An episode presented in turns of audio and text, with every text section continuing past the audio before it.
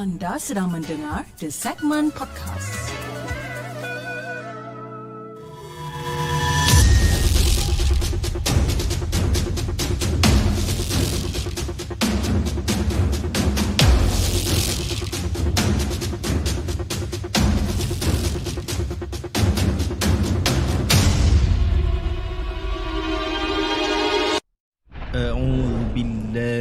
الشيطان الرجيم بسم الله الرحمن الرحيم لو أنزلنا هذا القرآن على جبل لرأيته خاشعا متصدعا من خشية الله وتلك الأمثال نضربها للناس لعلهم يتفكرون صدق الله العظيم.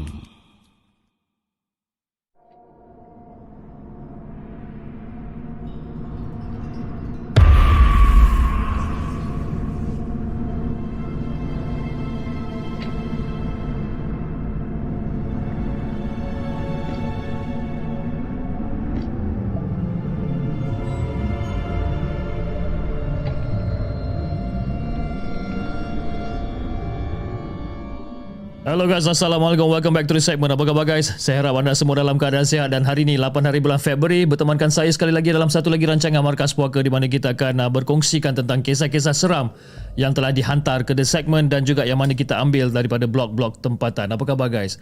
Saya harap anda semua dalam keadaan sihat. Jadi hari ini kita start dalam pukul 11 malam sebab hari Rabu, memang selalunya hari Rabu kita akan start pada pukul 11 malam dan hari ini kita ada cerita tak banyak, lebih kurang dalam 4 cerita yang kita nak ketengahkan pada malam ni. Tapi sebelum kita mulakan rancangan kita pada malam ni, saya ingin mengucapkan selamat datang kepada saudara Amar Yusof daripada Bernama TV. Okey, kerana sudi untuk hadir di rancangan Markas Puaka pada malam ini dan just a little bit of information pada anda semua. Besok insyaAllah jam 2.30 petang kita akan ada live session bersama dengan Bernama TV. Maknanya saya akan bersiaran langsung di Facebook Bernama TV pada hari esok jam 2.30 petang dengan sesi sembang santai, sembang je, basically just a interview session bersama dengan Amar Yusof. Jadi besok kalau anda ada time, pergi ramai-ramai dekat channel ataupun di Facebook Bernama TV dan mungkin kita boleh bersembang dekat sana. Okay? Alright, saya ingin mengucapkan selamat datang kepada semua yang hadir pada malam ini. Antara yang terawal pada hari ini kita ada Nur Homid, Arif Haikal, kita ada Syami Gaming, kita ada Cik Ira, Muhammad Syahmi, S. Syakirin, kita ada Ahmad Riza, Muhammad Hazid, Stephanie Maslina, kita ada Kak Aina selaku moderator, kita ada Muhammad Amin, Fizi Eva, Entahlah, dan kita ada Mosimus, dan kita ada siapa lagi? Kita ada Muhammad Syafiq, Muhammad Suhaimi Rais, dan di saluran TikTok kita ada Rekadif, Queen Nana, Nur Atik Abdurrahman, Vims, John Jenin, Siti Mashita, Akagamino Shanks, Rashid dan ramai lagi. Alhamdulillah. Okay guys, tanpa masa, jom kita mulakan cerita pada malam ini dengan kisah yang pertama, kisah yang dikongsikan oleh Am. Jom kita dengarkan.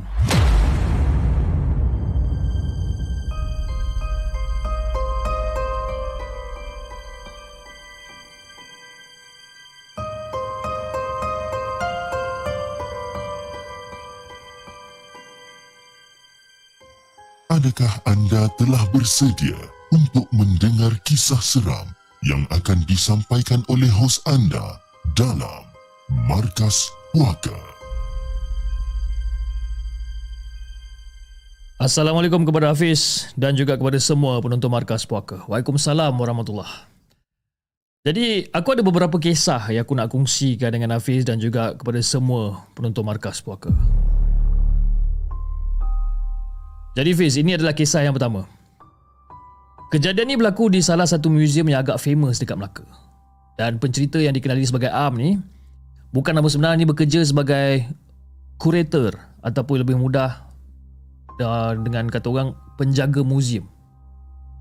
Jadi Fiz, lebih kurang dalam pukul 10 malam, Am yang tengah meronda-ronda melihat bahagian museum yang sedang dibaiki ni, masa dia tengah nak turun tangga, nak turun ke bawah melalui tangga ni, dia terdengar macam ada orang panjat tangga. Macam ada orang naik tangga lah. Jadi si Am ni mungkin ingatkan kontraktor lah yang tengah naik. Jadi bila orang tu sampai je dekat bahagian platform atas, terus terkejut si Am ni. Kenapa dia terkejut? Apa yang dia nampak? Dia nampak ada seorang lelaki yang berpakaian songkit, siap tanjak naik ke atas sambil melihat dekat si Am ni.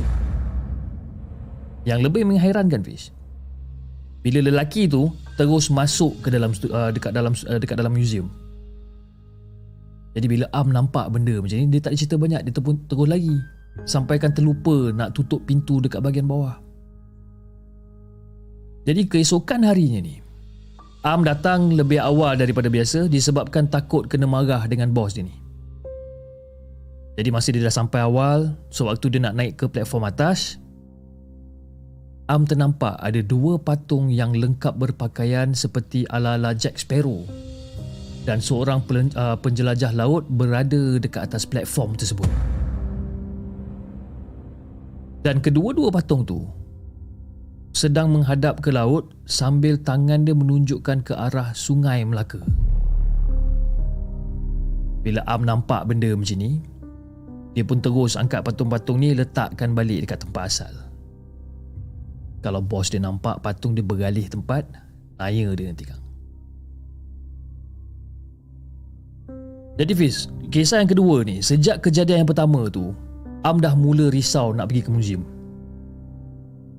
Apa yang terjadi pada lain hari, Am dengan member dia si Ali ni kembali ke museum disebabkan ada dokumen yang tertinggal. Dan dokumen tu diperlukan untuk dipersembahkan kepada YB untuk dapatkan kelulusan dana.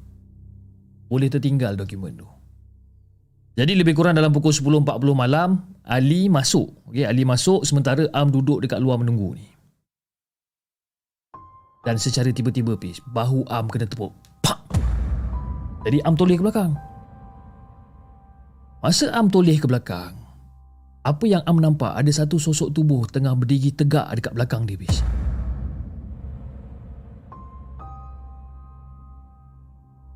Am pandang macam, astaghfirullahalazim. Dan benda yang dia nampak tu menjerit kuat dekat telinga Am masa tu. Labuhkan sauh cepat! Dia suruh Am labuhkan sauh. Am pun apa lagi? Terus lari dia ke bawah platform masa tu.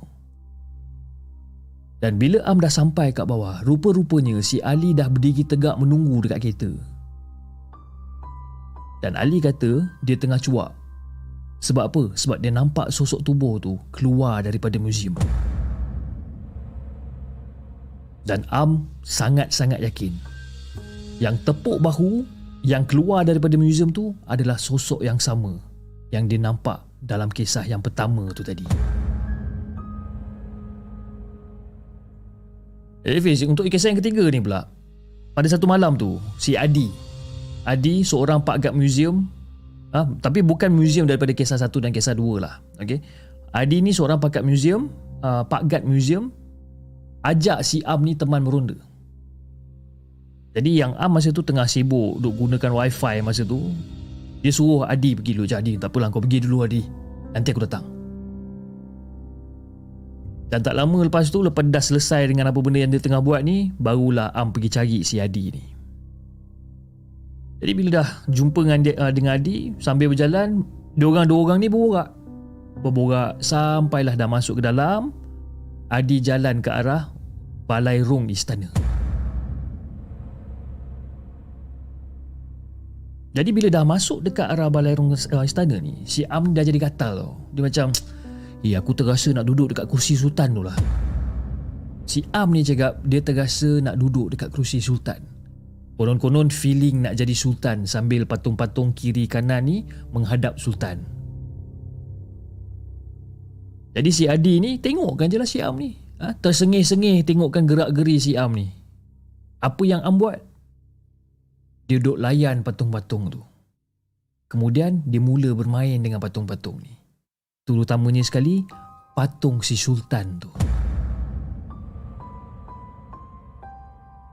Jadi Fiz, sambil tergelak ni, si Am dah mula buat lawak pula.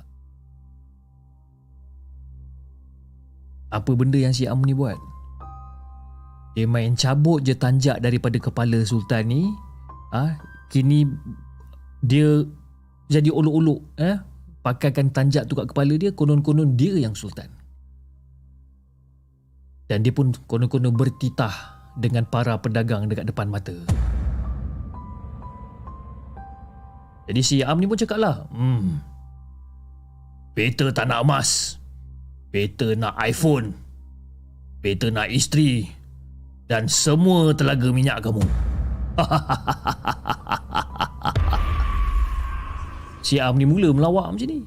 Berdekah si Am masa tu.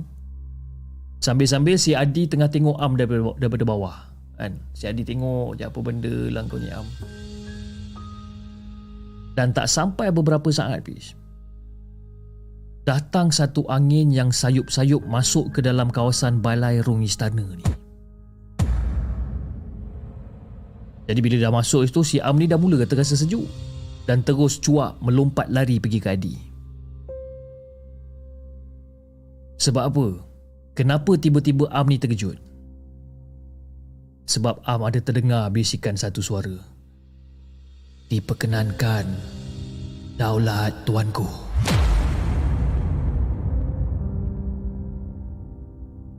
Jadi disebabkan melompat lari keluar, Am rasa dia telah tertolak satu patung ni, ataupun satu patung sultan ni, dia tertolak jatuh ke lantai. Jadi lepas dia dapatkan si Adi, diorang berlari keluar. Jadi Fiz, masa diorang tengah berlari keluar ni, sambil dia berlari ni, dia tengok ke belakang. Dan patung sultan tu dia nampak perlahan-lahan diangkat oleh sesuatu dan kembali ke tempat asal dia. Yang pelik dia Fiz, yang paling mengejutkan, tanjak sultan yang dia pakai tadi tu dah tak ada dekat atas kepala dia ni. Tapi tanjak tu kini berada dekat atas kepala sultan tersebut. Yang Adi ni pun perasan. Masa diorang berlari keluar ni, si Adi dah perasan tanjak tu tak ada kat kepala si Am ni.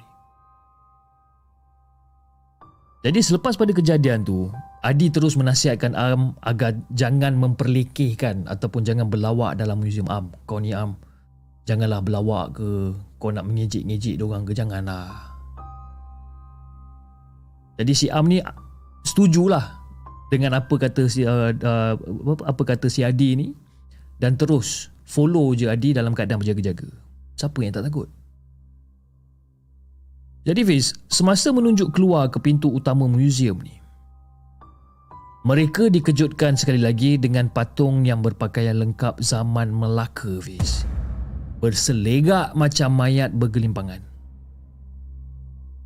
Yang tak bestnya, patung-patung yang berselegak seolah-olah macam mayat bergelimpangan ni, semua patung-patung ni tak ada kepala.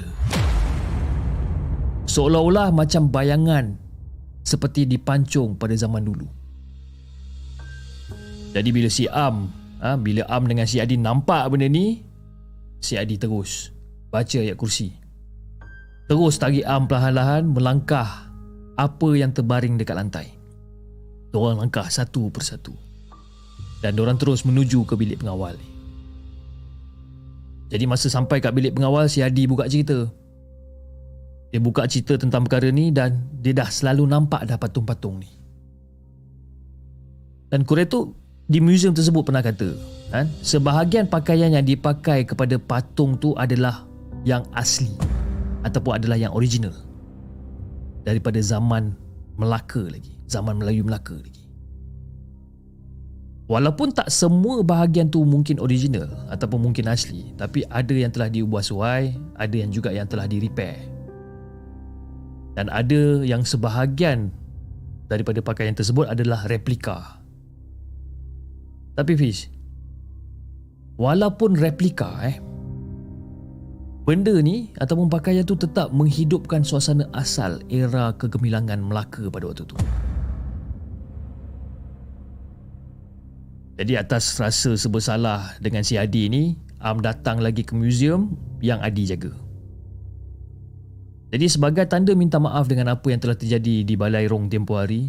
Bukan tu je, terima kasih juga sebab benarkan dia gunakan wifi museum yang agak laju ni. Sebab itu motif asal kenapa si Am ni suka melepak Sebab apa? Kerja dia download movie secara percuma.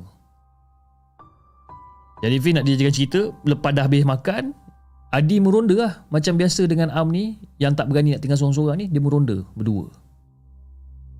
Jadi Fiz, sewaktu tiba dekat balai rung istana ni, mereka berdua terkejut lagi sekali. Dan apa yang diorang saksikan adalah kesemua kepala-kepala patung ni menghadap ke arah mereka. Semua patung-patung tu semua tengok je kat diorang. Dan masa tu Fiz, Am dah mula cuak dah. Dan Adi pun tegaskan bahawa mereka berdua kena betulkan balik. Am, ini kan kerja kita ni Am, sebagai penjaga harta museum dan juga pameran ni. Kalau kita dah nampak kepala diorang ni macam ni, tak sepatutnya macam ni, jomlah kita betulkan balik. Takkan kita nak tinggalkan macam ni je, si Adi cakap. Jadi si Am ni pun terpaksa turutkan je lah. Perlahan-lahan dia buka tali, dilarang masuk tu dia buka tali tu. Dan dia masuk bahagian dalam, dia perbetulkan kesemua kepala-kepala patung tu ke arah yang asal. Jadi Fiz, masa diorang tengah duk asyik perbetulkan kepala patung ni, terdengar ada satu bunyi seakan suara yang garau datang dari salah satu patung yang ada. Ada orang tengah betul-betulkan. Adi, ni kepala ni nak menghadap mana ni Adi? Kau pusingkan je ke arah depan, biar dia tengok ke arah Sultan. Kau pusingkan dia. Masa si Am tengah pusingkan kepala tu, dia dengar dekat sebelah kanan dia. Dia dengar suara tu. Jadi si Adi pergi mencari. Yang si Am ni pula baru betulkan salah satu kepala, dok perhatikan si Adi ni kan. Dan sekali lagi bunyi tu datang juga. Dan kali ni bunyi tu datangnya daripada depan Am sendiri.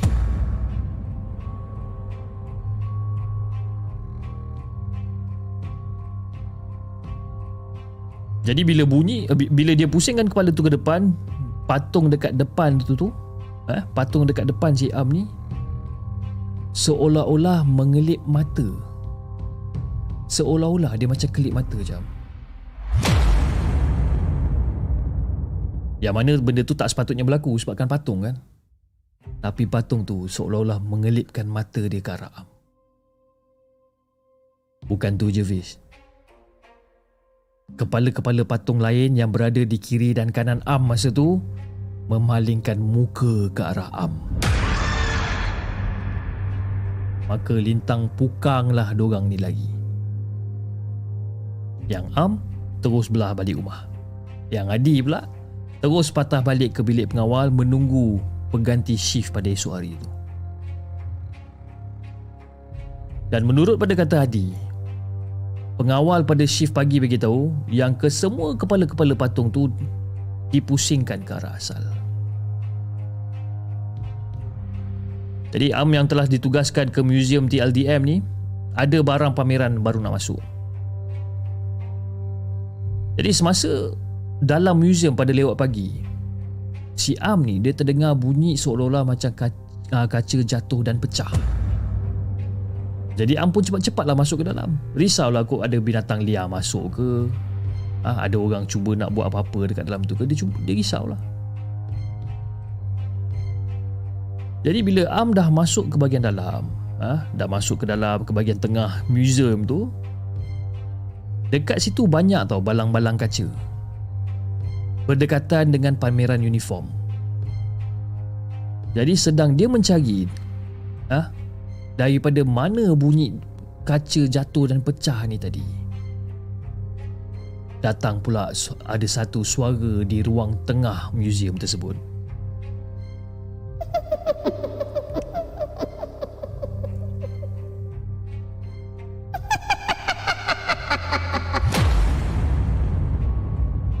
Am tak ada cerita banyak, Fiz. Dia terus cabut lagi. Begitulah sedikit sebanyak pengalaman si Am di museum-museum yang terdapat di sekitar Melaka. Assalamualaikum.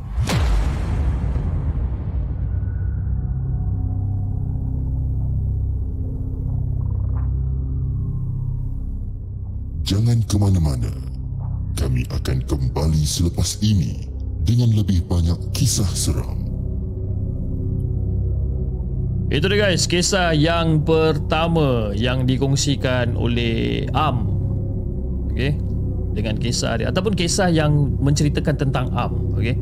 Dengan kisah dia yang berjudul Cerita Museum-Museum di Melaka. Siapa yang pernah pergi museum-museum kat Melaka ni kan? Bagi saya yang part yang seram dalam cerita ni adalah masa part yang si Am duduk memperlekehkan sultan tu.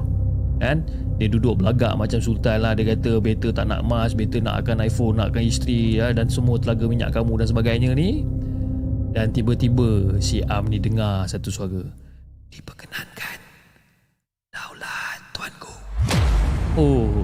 Itu masa saya baca tu meremang bulu roma kan. Anyway, terima kasih kepada semua yang masih lagi setia menonton rancangan Markas Puaka malam ni. Saya dah nampak satu nama kata kat sini, Tok Saka. Tok Saka dah lama saya tak nampak Tok Saka. Apa khabar Tok Saka?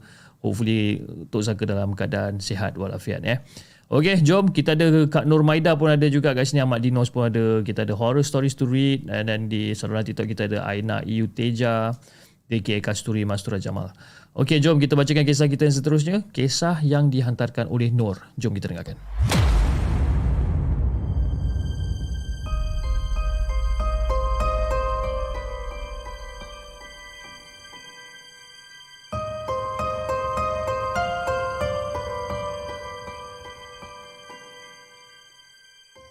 Adakah anda telah bersedia untuk mendengar kisah seram yang akan disampaikan oleh hos anda dalam Markas Puaka?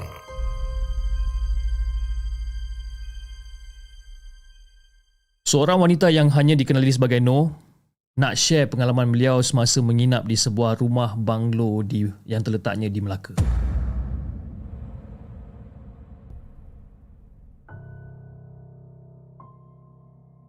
Cuma dia tak sangka percutian No dan keluarganya ni diselit dengan satu memori yang agak seram. Jadi bila masuk memang dah rasa seram dia ni kan. Anak-anak bila nampak kolam teruja dah diorang ni bila dah sampai dekat rumah banglo ni. Tapi bila mendekati kolam dengan suasana pokok-pokok pada bahagian tepi, meremang bulu roma saya masa tu. Sebenarnya di sebelah banglo yang mereka tinggal ni terdapat satu banglo yang sangat-sangat usang. Ditinggalkan dan dinaiki hutan dan juga lalang. Tapi banglo tu ataupun rumah yang usang tu seolah-olah macam ada tanda-tanda yang sedang diperbaiki tu. Jadi lepas maghrib kami nak keluar makan malam dan nak pergi ke Bandar Melaka. Kawasan ni tak ada apa-apa kan? Kawasan yang kita orang tinggal ni memang tak ada apa-apa. Jauh jugalah ke air keruh, lebih kurang dalam 30-40 minit. Jadi lepas dah habis enjoy dan sebagainya, saya dan keluarga pun bergerak balik ke banglo yang kita orang sewa ni. Jadi pada waktu tu adik-beradik saya tengah sambung duduk bersembang memandangkan anak-anak mereka semua yang dah tidur kan. Ibu dan ayah saya pula masuk ke dalam bilik bersiap-siap nak tidur. Jadi setelah hampir lewat, semua pun baliklah ke bilik masing-masing untuk tidur. Dan keesokan paginya, Fiz, ibu saya membuka cerita tentang dia tak boleh tidur. No, ibu semalam tak boleh tidur lah, No. Kenapa pula ibu tak boleh tidur ni? Ada benda yang tak kena ke, Bu? Tak adalah. Semalam, tengah-tengah malam semalam, ibu dengar macam ada barang jatuh. 3 kali ibu dengar. Ada yang bunyi batu jatuh berderai dalam bilik tidur. Jadi sebabkan bunyi benda-benda macam tu lah yang ibu susah nak tidur. Dan kali kedua pula, ibu dengar lagi bunyi objek jatuh. Tapi ni lebih kuat bunyi dia ni, sampaikan ayah terjaga. Lepas pada tu, bunyi yang ketiga ni lagi kuat. Dan masa tu ayah terus bangun. Ayah terus bangun, terus pergi suluh guna lampu handphone masa tu. Dan bunyi tu masih ada tu. Kadang-kadang dalam bilik, kadang-kadang luar bilik. Jadi Fiz, pada waktu tu kan, ibu saya ni dah mula takut tau. Dan ayah pun pernah lah kata pujuk ibu kan, supaya diorang baca ayat-ayat suci Al-Quran sama-sama. Dan bila diorang start baca, bunyi tu dah mula hilang. Tapi Fiz, bunyi lain pula yang jadi. Masa tu ibu yang tengah duduk dekat katil menghadap kiblat, dia terasa seolah-olah selimut yang dipakainya tu ditarik perlahan-lahan, Fiz.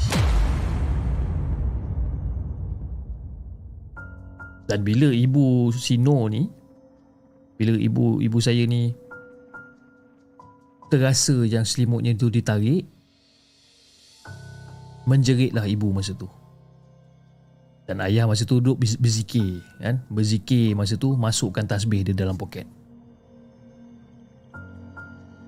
Dan pada waktu tu ayah saya cubalah untuk mendekati ibu, cuba untuk tenangkan ibu. Tapi apa yang jadi lepas tu, Fiz, tasbih yang berada dekat dalam poket ayah ni pun ditarik keluar oleh sesuatu dengan perlahan-lahan. Ayah sedar benda ni dan dia pun terus berzikir sambil masukkan balik semula tasbih tu ke dalam poket dia. Dan pada waktu itulah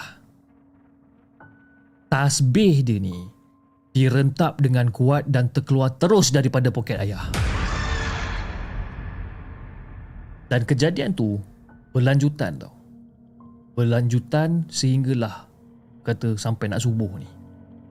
Dan perlahan-lahan mula gangguan tu hilang.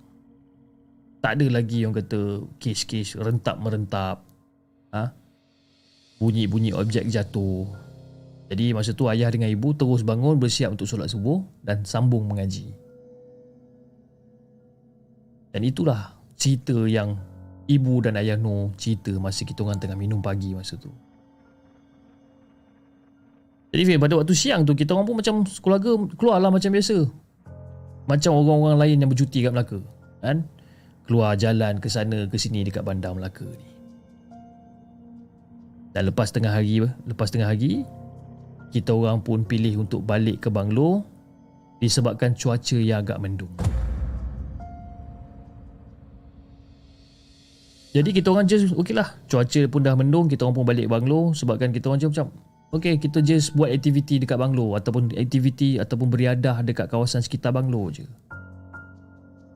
Jadi masa tu Fiz, tengah buat aktiviti ataupun beriadah dekat kawasan sekitar banglo ni, mata saya ni terpandang ke arah banglo usang.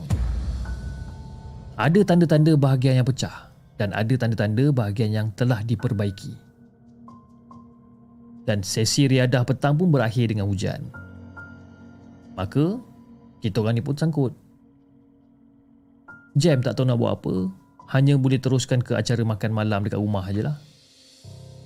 Jadi lepas habis makan malam, suami saya antara yang duduk bersembang dengan adik keluarga. Sambil-sambil dia tengah isap okok ni, mata dia tu terpandang ke arah banglo usang tu. Elok terang rumah tu, seolah-olah macam ada orang kat dalam. Kesan-kesan pecah pun tak ada. Jadi bila suami panggil saya masa tu, saya nampak benda yang sama. Rumah tu seolah-olah elok dan sedia untuk didiami. Langsung tak sama dengan apa yang saya nampak pada tu siang. Jadi disebabkan apa yang kita orang nampak ni, Kita orang ambil pilihan untuk masuk ke dalam rumah sebab apa? Kita orang dah mula rasa tak sedap hati dah.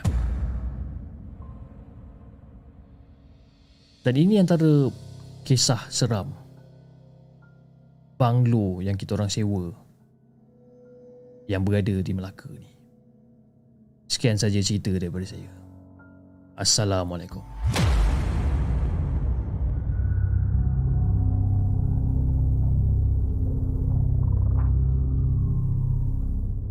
Jangan ke mana-mana. Kami akan kembali selepas ini dengan lebih banyak kisah seram.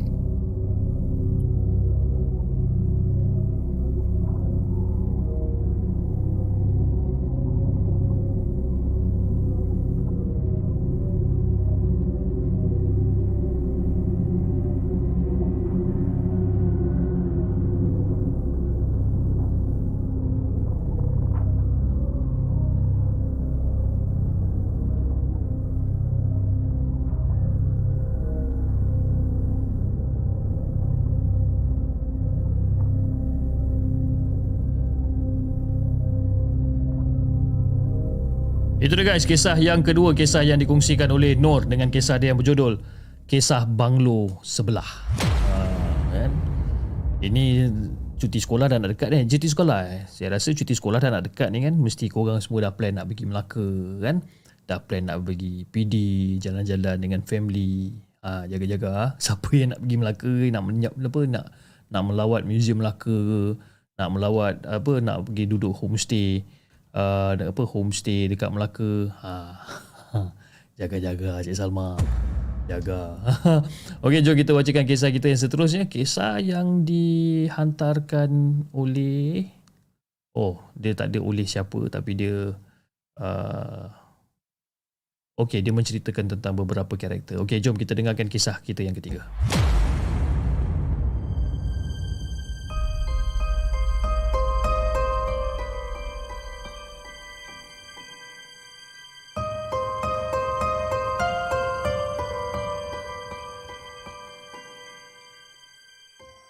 Adakah anda telah bersedia untuk mendengar kisah seram yang akan disampaikan oleh hos anda dalam Markas Puaka? Pada tahun 1935, Maktab Perguruan Perempuan Melayu Melaka telah dibuka khas untuk melatih guru-guru perempuan.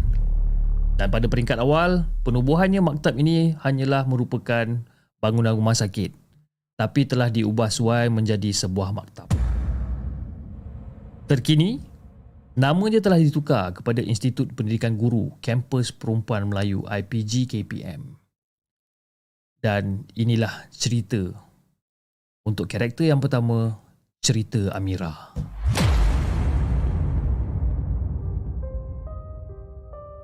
Jadi Fiz, kejadian ini berlaku sekitar tahun 1990-an. Semasa dia berada di public phone di bahagian depan, waktu tu Amira tengah telefon family dia ni. Bertentangan dengan public phone tu, ada satu bangunan lama. Dan Amira kata dia pernah nampak 3 susuk tubuh berpakaian seperti doktor dan 2 lagi nurse sedang menolak stretcher dalam keadaan yang sangat cemas.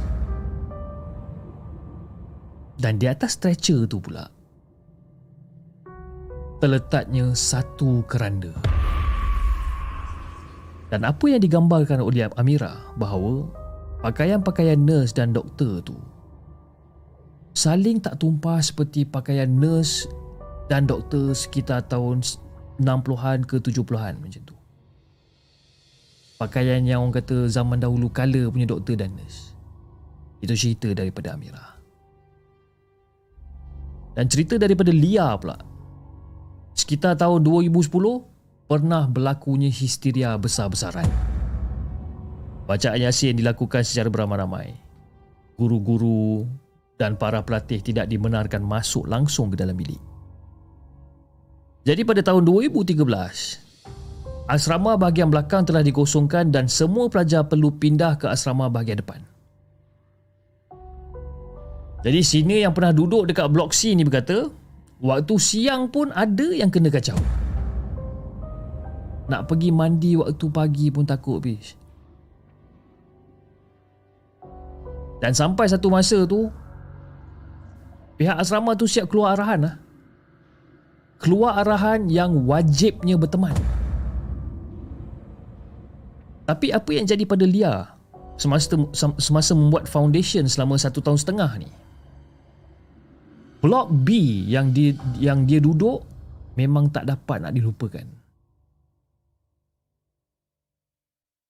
Pintu bilik senior telah dihempas kuat macam orang keluar daripada bilik. Seingat dia lebih kurang dalam pukul 2-3 pagi macam tu. Jadi bila Lia dengar bunyi, dia macam okey lah. Mungkin dia ingatkan macam senior lah kot yang keluar daripada bilik kan. Sebab kena hempas pintu tu. Kerbau. Jadi disangkakan senior, si Lia ni pun buat tak indah je lah. Buat der je lah. Sebab apa? Sebab memang betul-betul terdengar seperti orang keluar dan menghala ke tandas. Dan bunyi seretan kaki tu berjalan melepasi bilik si Lia.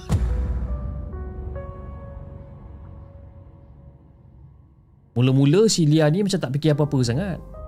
Kan? Biasalah dengar orang jalan kat koridor, serit sleeper dan sebagainya, biasalah tu. Tapi apa benda yang buatkan Lia takut ni sebenarnya?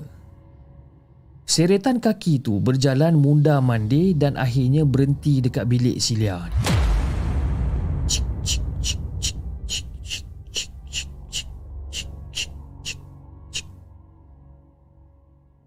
Dia berhenti kat situ. Dan antara perkara yang pernah terjadi, ada pelajar perempuan yang pernah kena tindih. Badan dia ni seolah-olah ditolak jatuh katil. Dan kemudiannya datanglah rasa susah untuk bernafas ni. Yes, dia ditindih pada waktu siang, please.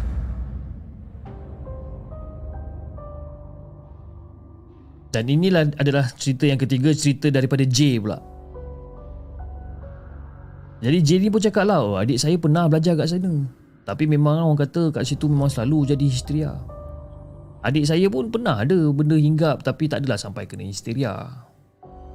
Tapi apa yang terjadi, adik saya jadi sakit kaki, berat dan rasa lenguh-lenguh badan dia ni. Saya dah bawa dah adik saya ni pergi cek doktor.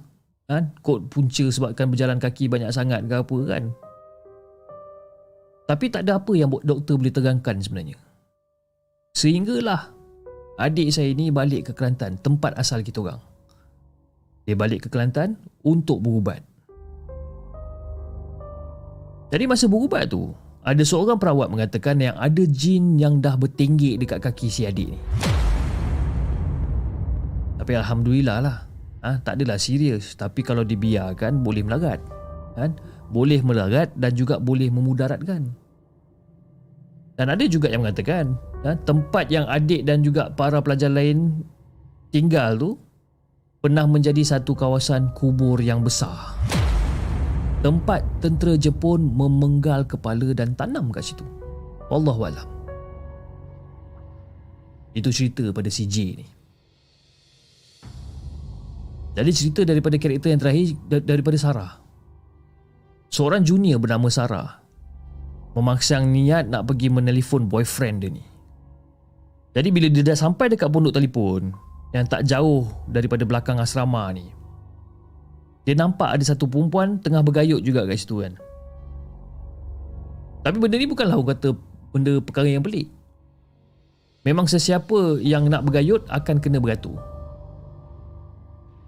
Dan kebetulan malam tu Sarah, cuma Sarah dan perempuan tu je yang ada. Kira dua orang tu je yang ada. Jadi si Sarah ni tunggulah lama betul lah perempuan ni cakap telefon kan. Sarah pun duduklah dekat bangku tepi public phone tu. Nak dekat lebih kurang 30 minit juga lebih kurang. Dan perempuan ni masih lagi tak berhenti-henti cakap telefon. Jadi si Sarah ni pun buka mulut dah rasa bengang. Dia pun macam, Kak, lama lagi ke Kak? Saya pun nak guna juga telefon ni. Si Sarah ni cakap, ya, dah marah kan? Lama tunggu. Yang si Minah tu pula boleh tergelak-gelak lagi. Sempat pula menjawab, "Dek, kejap lah dek. Akak belum habis lagi ni. Akak belum habis lagi. Kejap lah." Dan si Sarah ni dah mula hilang sabar. Dah bagi extra time 15 minit ni. masih lagi tak habis-habis. Kak, lama dah ni kak. Bagilah saya pula. 15 minit saya dah bagi tu tak cukup lagi kak. Dan terus akak tu, yelah.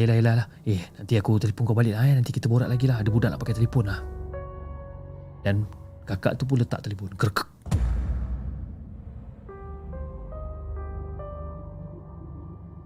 Nak bagikan gambaran Fiz pondok telefon tu, si Sarah tak nampak sesiapa dekat dalam tau. Dia hanya nampak bahagian kaki je. Kan? Jadi bila Sarah sound orang dekat dalam pondok telefon tu, dia hanya sound menggunakan macam lah suara je lah, tak tahu rupa kakak tu macam mana dan sebagainya. Jadi bila kakak tu cakap okeylah tu, dan kakak tu letak telefon, dan Sarah pun bangun. Dia bangun, dia nak masuk dekat pondok telefon tu lah. Yalah kan, pondok telefon kan dia ada cover dia kan, cover macam tu. Sarah nak masuk dalam pondok telefon tu. Bila dia nak masuk dalam pondok telefon tu, Sarah macam, "Hah? Sebab apa?" Kakak yang guna telefon tu tadi keluar daripada pondok telefon tak berkepala. Tak ada kepala habis. Cuma badan dengan kaki je yang ada. Dan dia beralih ke tepi sedikit untuk memberi ruang kepada Sarah untuk menggunakan telefon tu.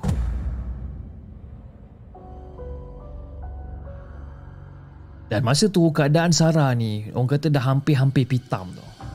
Hampir-hampir pitam masa tu.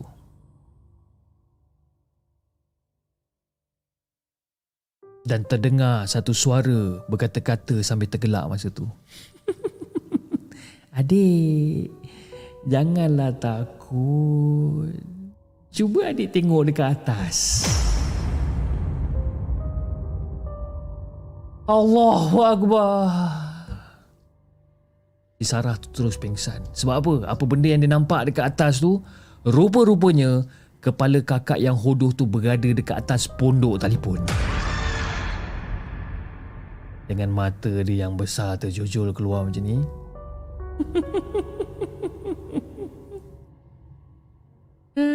"Nak pakai telefon sangat lagi."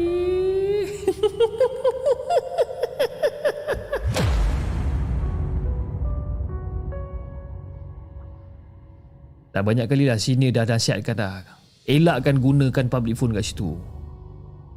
Cumanya nasib tak baik jadi dekat si Sarah ni. Sebabkan apa? Dia ni seorang yang pelupa. Dan itulah kisah yang aku nak kongsikan dengan Hafiz dan juga semua penonton Markas Puaka. Assalamualaikum.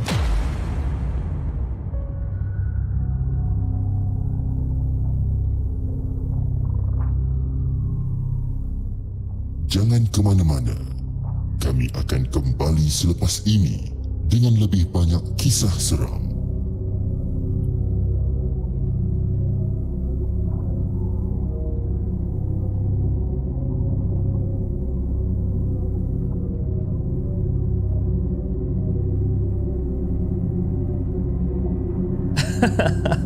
Itulah guys, kisah yang dikongsikan oleh XX student Maktab Perguruan Durian Daun Melaka. Durian Daun Melaka kan. Ini cerita ada 4 student, Amira, Lia, J dan juga Sarah kan. Yang kelakarnya ada kita punya penonton nama Sarah Erina, dia kata kan. Dia kata masuk-masuk je. Cip tengah cerita pasal Sarah dia kata kan. Okey lah tu. Betul ke? Dia kata masuk je tiba-tiba Cip cerita pasal kisah Skara. Kisah Skara pula dah. Kisah Skara, siapa Skara dah? Kalau Kara aku tahulah santan Kara tu kan. Okey. Anyway, sebelum kita bacakan kisah kita yang terakhir pada malam ini, saya ingin mengucapkan ribuan terima kasih kepada semua yang telah hadir pada malam ini. Kita ada lebih kurang dalam 280 orang yang sedang menonton di saluran YouTube, dan kita ada lebih kurang dalam 65-70 orang yang sedang menonton di saluran TikTok. Terima kasih sangat-sangat. Dan saya ingin mengucapkan ribuan terima kasih kepada Sarah Irina kerana telah memberi sumbangan melalui super sticker pada malam ini. Terima kasih sangat-sangat. Dan juga di saluran TikTok, kita ada sumbangan-sumbangan melalui TikTok gift. Antaranya daripada Mina Rider, Siti Mashita, kita ada daripada Reka, daripada John Janin, Melissa, Dila Zainal, Junaida, Akak Ninja Hattori, daripada Iman, daripada Mastura Jamal, Elisa dan daripada Zack Perak, saya rasa. ZPRK, okey, Z Perak lah Daripada Aina, daripada Unira,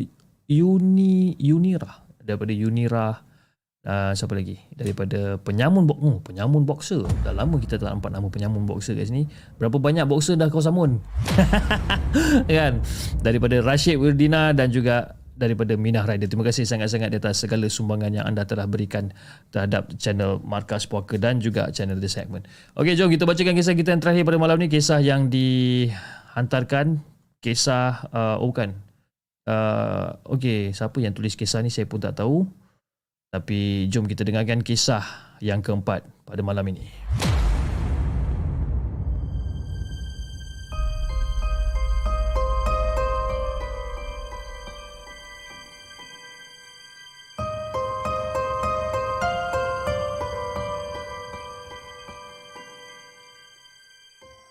Adakah anda telah bersedia untuk mendengar kisah seram yang akan disampaikan oleh hos anda dalam Markas Puaka?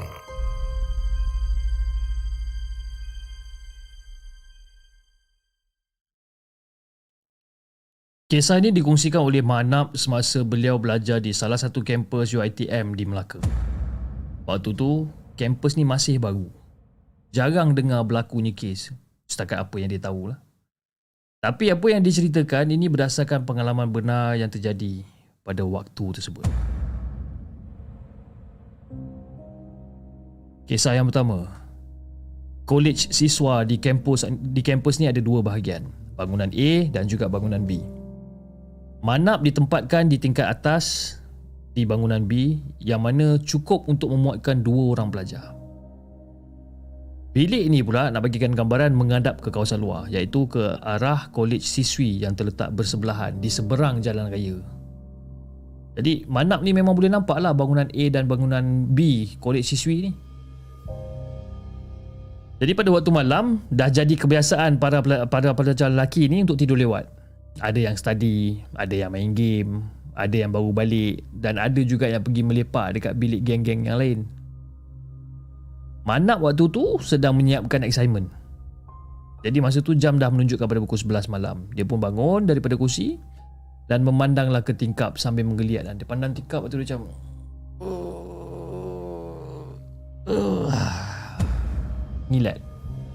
Mengilat. Menggeliat. Jadi sedang dia menggeliat ni, Dia termenung kat luar kan. Termenung kosong lah, orang kata termenung kosong kat luar. Mata si Manap ni seakan-akan terpandang satu kain putih melayang masuk ke bilik bangunan A. Bangunan A, kolej siswi. Jadi Manap macam, ish. Dia macam tak percayalah apa benda yang dia nampak ni. Mungkin disebabkan penat, dia pun macam, taklah imagine je kot kan. Mungkin dia orang kata berhalusinasi agaknya. Jadi 2 hari kemudian, selepas tamat kelas kita dalam pukul 4 petang macam tu, Manap kembali ke bilik beliau. Jadi lepas dia dah tukar pakaian, kali ni dia terdengar suara jeritan orang pula. Dia pun tercari-cari jugalah daripada mana datang suara ni dekat luar tingkap ni.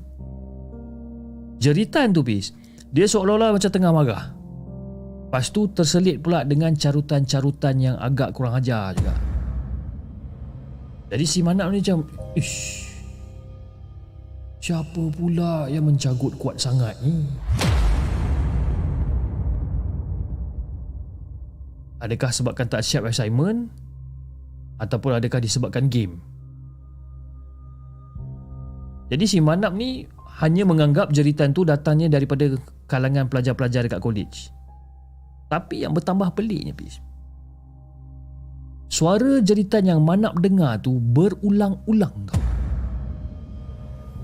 Dan ketika itulah terdengar suara pembesar suara sedang membaca potongan ayat Al-Quran. Jadi bila dia dengar dekat speaker pembesar suara, dia dengar, apa sah pula dia orang main surah Yasin pula ni? Si Malak dah pelik lah. Dia pun jenguk ke bawah. Daripada tingkap tu dia jenguk ke bawah. Dia nampak ramai orang berpusu-pusu ke arah dia orang makan masa tu. Dan si Manap dia tak boleh nampak dengan clear lah, disebabkan bilik Manap ni terletak yang kata tingkat yang paling atas. Dia dapat cuma tengok daripada tingkat bilik je. Nak turun tapi malas sebabkan penat. Jadi lebih kurang dalam 20 minit juga. Lebih kurang dalam 20 minit jeritan tu pun berhenti. Tapi bacaan ayat Quran daripada pembesar suara ni masih lagi diteruskan. Jadi masa tu Manap mula rasa tak sedap. Apakah kain putih yang dia nampak tempoh hari ada kaitan dengan jeritan dekat dewan makan ni? Dan sejak daripada hari tu, hampir setiap hari tau, akan ada pelajar yang akan kena histeria. Jadi disebabkan histeria dah makin teruk, pihak kolej mula memanggil ustaz-ustaz daripada Darul Syifa untuk datang ke kampus selepas minggu kejadian histeria ni terjadi. Kampus dah tak boleh nak kontrol lah dengan situasi ni. Jadi pada hari ustaz-ustaz datang, semua pelajar dikendaki berkumpul di pusat Islam dan tak ada seorang pun dibenarkan berada dekat dalam bilik masing-masing. Jadi bila lepas bacaan Yasin dibuat selepas tamat solat maghrib dan solat hajat dilakukan, diberi perlindungan. Semoga diberi perlindungan dan dijauhkan daripada gangguan makhluk-makhluk gaib yang berkampung dekat kampus ni. Jadi setelah tamatnya upacara tersebut, ustaz-ustaz ni dan juga ahli jawatan kawasan kolej lain telah mengutuskan untuk memagar kawasan kolej ni. Dan Manap adalah antara pelajar-pelajar lelaki yang mewakilkan diri untuk bantu sekali. Jadi pada waktu tu, para wakil ditugaskan untuk membawa baldi, lada hitam dan juga garam. Jadi bila semua dah standby, semua dah ready, Manap dengan wakil-wakil yang lain ni dipecahkan kepada beberapa kumpulan. Ada kumpulan yang memegar kolej siswa, yang selebihnya memegar kolej siswi. Jadi lepas dah settle semua benda ni, mereka yang berada di lokasi masing-masing akan dipecahkan kepada dua. Satu kumpulan akan melaungkan azan dan satu lagi akan memagar dengan peralatan yang diorang bawa. Dan Manap adalah salah seorang wakil dalam kumpulan yang kena laungkan azan ni. Maka bermulalah misi memagar setiap bilik. Bermula daripada tingkat bawah sampailah tingkat paling atas ni. Dan kumpulan Manap diarahkan ke bangunan B Kolej Perempuan yang mana beliau sering nampak daripada tingkat bilik dia ni. Dan masa tu, Manap melaungkan azan di beberapa bilik hinggalah tamat proses memagar dan kembali semula ke pusat Islam. Alhamdulillah tak ada apa-apa yang berlaku masa dalam proses memagar ni. Jadi Fiz, bila dah sampai je dekat pusat Islam lebih kurang dalam pukul 10 malam, Manap ternampak beberapa orang pelajar sedang menerima rawatan ruqyah yang dilakukan oleh para ustaz dari Darul Syifa ni. Dan semasa proses rawatan ni berlangsung, mata Manap ni terlihat ke arah satu pelajar yang sedang dirawat. Nak berikan gambaran yang lebih jelas, ada satu orang ustaz ni tengah duduk bersila dekat depan seorang pelajar ni, manakala seorang lagi berada di belakangnya seakan-akan berjaga-jaga. Jadi sedang asyik si Manap ni tengok benda ni, Manap terlihat seakan pelajar tersebut mula menggeletar dan menggelupur kesakitan sambil memegang kepala dia sendiri.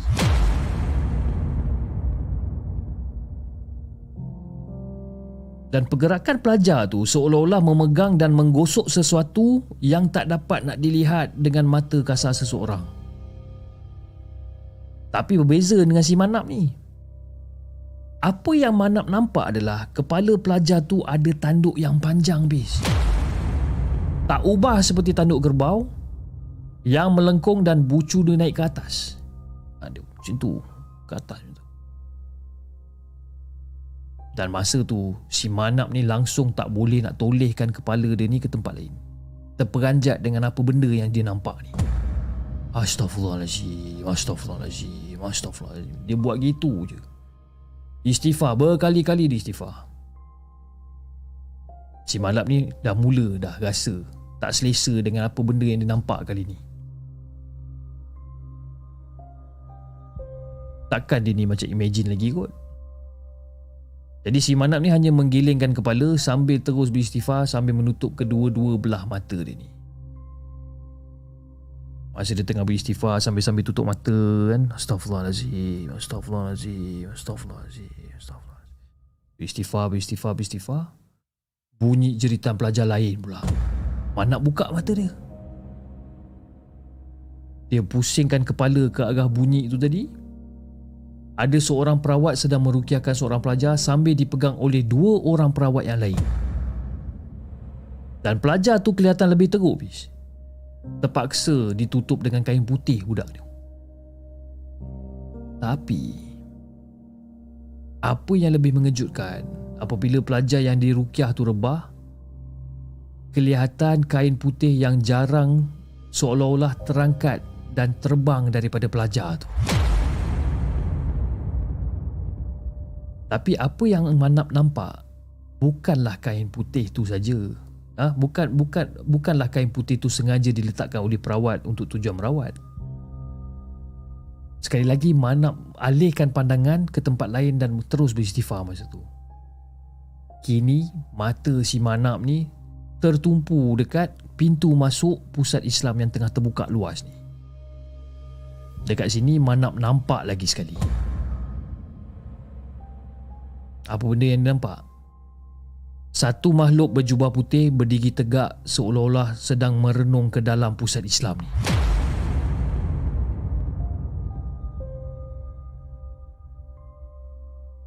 Macam mana rupa dia?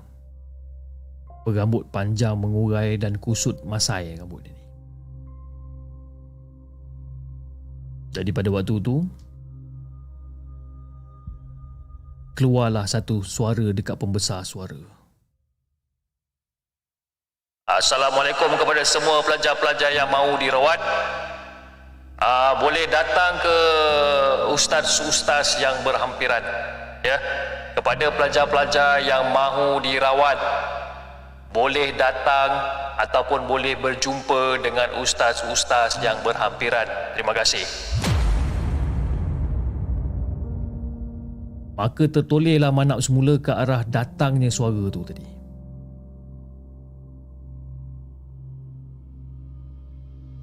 Jadi bila Manap dengar suara daripada pembuasa suara tu, Manap pandang. Lepas tu Manap pandang ke depan balik. Bila Manap kalih balik pandangan ke depan, makhluk jubah putih tu dah tak ada dekat situ dah. Dan proses rawatan tu berlanjutan sehingga ke lewat malam. Jadi selepas ada pengumuman, pihak kolej membenarkan pelajar pulang ke kediaman masing-masing secara berkumpulan.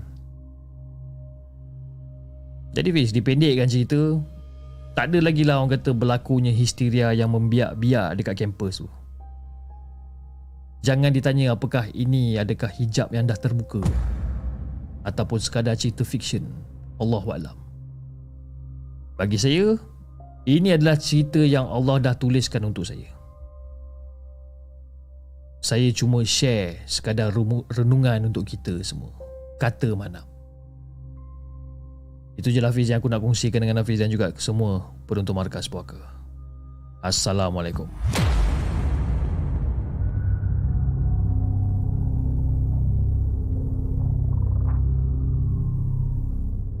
Jangan ke mana-mana. Kami akan kembali selepas ini dengan lebih banyak kisah seram.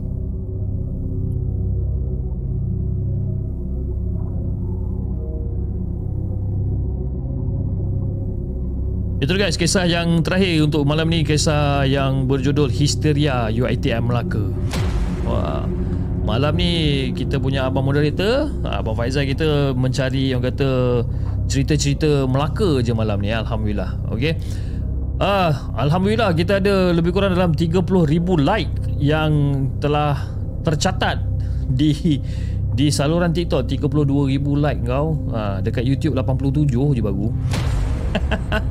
Kan, tapi yalah, dekat TikTok memang senang lah kumpulan kau. Selagi kau tap, selagi itulah like tu naikkan. Terima kasih sangat-sangat kepada penonton-penonton di TikTok kerana telah menaikkan jumlah like sebanyak ke 32,000 kan. Tadi saya buat apa, suara pembesar suara tu macam real kan. Assalamualaikum kepada semua pelajar-pelajar. Oh, nampak macam real lah. Terima kasih. Okay guys, saya rasa itu saja untuk malam ni. Jam telah menunjukkan pada pukul 12 malam. InsyaAllah kita akan berjumpa lagi sekali pada hari esok jam 10.30 malam dengan lebih banyak kisah-kisah seram yang kita nak ketengahkan. Tapi besok jangan lupa guys, besok jam 2.30 petang, jam 2.30 petang di Facebook Bernama TV. Saya akan ada session bersama dengan host beliau, host Bernama TV, di mana agenda dia nak interview The Segment lah. Dan mungkin dia nak interview, you know, macam mana tertubuhnya The Segment dan sebagainya. Saya tak tahu apa soalan-soalan yang dia akan berikan, tapi yang penting bukanlah cerita seram saya rasa. Tapi saya tak tahu, agak-agak bukan. Okey, tapi besok jam 2.30 di saluran Facebook Bernama TV, dan juga mungkin kalau tak silap ada juga di YouTube Bernama TV, di mana saya akan ada satu session bersama dengan Bernama TV pada hari esok. Jadi jam 2.30 kita kumpul ramai-ramai kat sana, kita kasih gegar. Facebook Bernama TV pada hari esok macam Okey, saya rasa itu saja guys untuk malam ni. Terima kasih guys kerana sudi untuk temankan saya sampai jam 12 malam ni dengan kisah-kisah seram yang kita telah ketengahkan. Okey, kepada anda di saluran TikTok, jangan lupa tap love dan follow akaun Markas Puaka, dan anda di saluran YouTube, jangan lupa like, share dan subscribe channel segmen, dan insyaAllah kita akan jumpa lagi on the next coming episode. Assalamualaikum.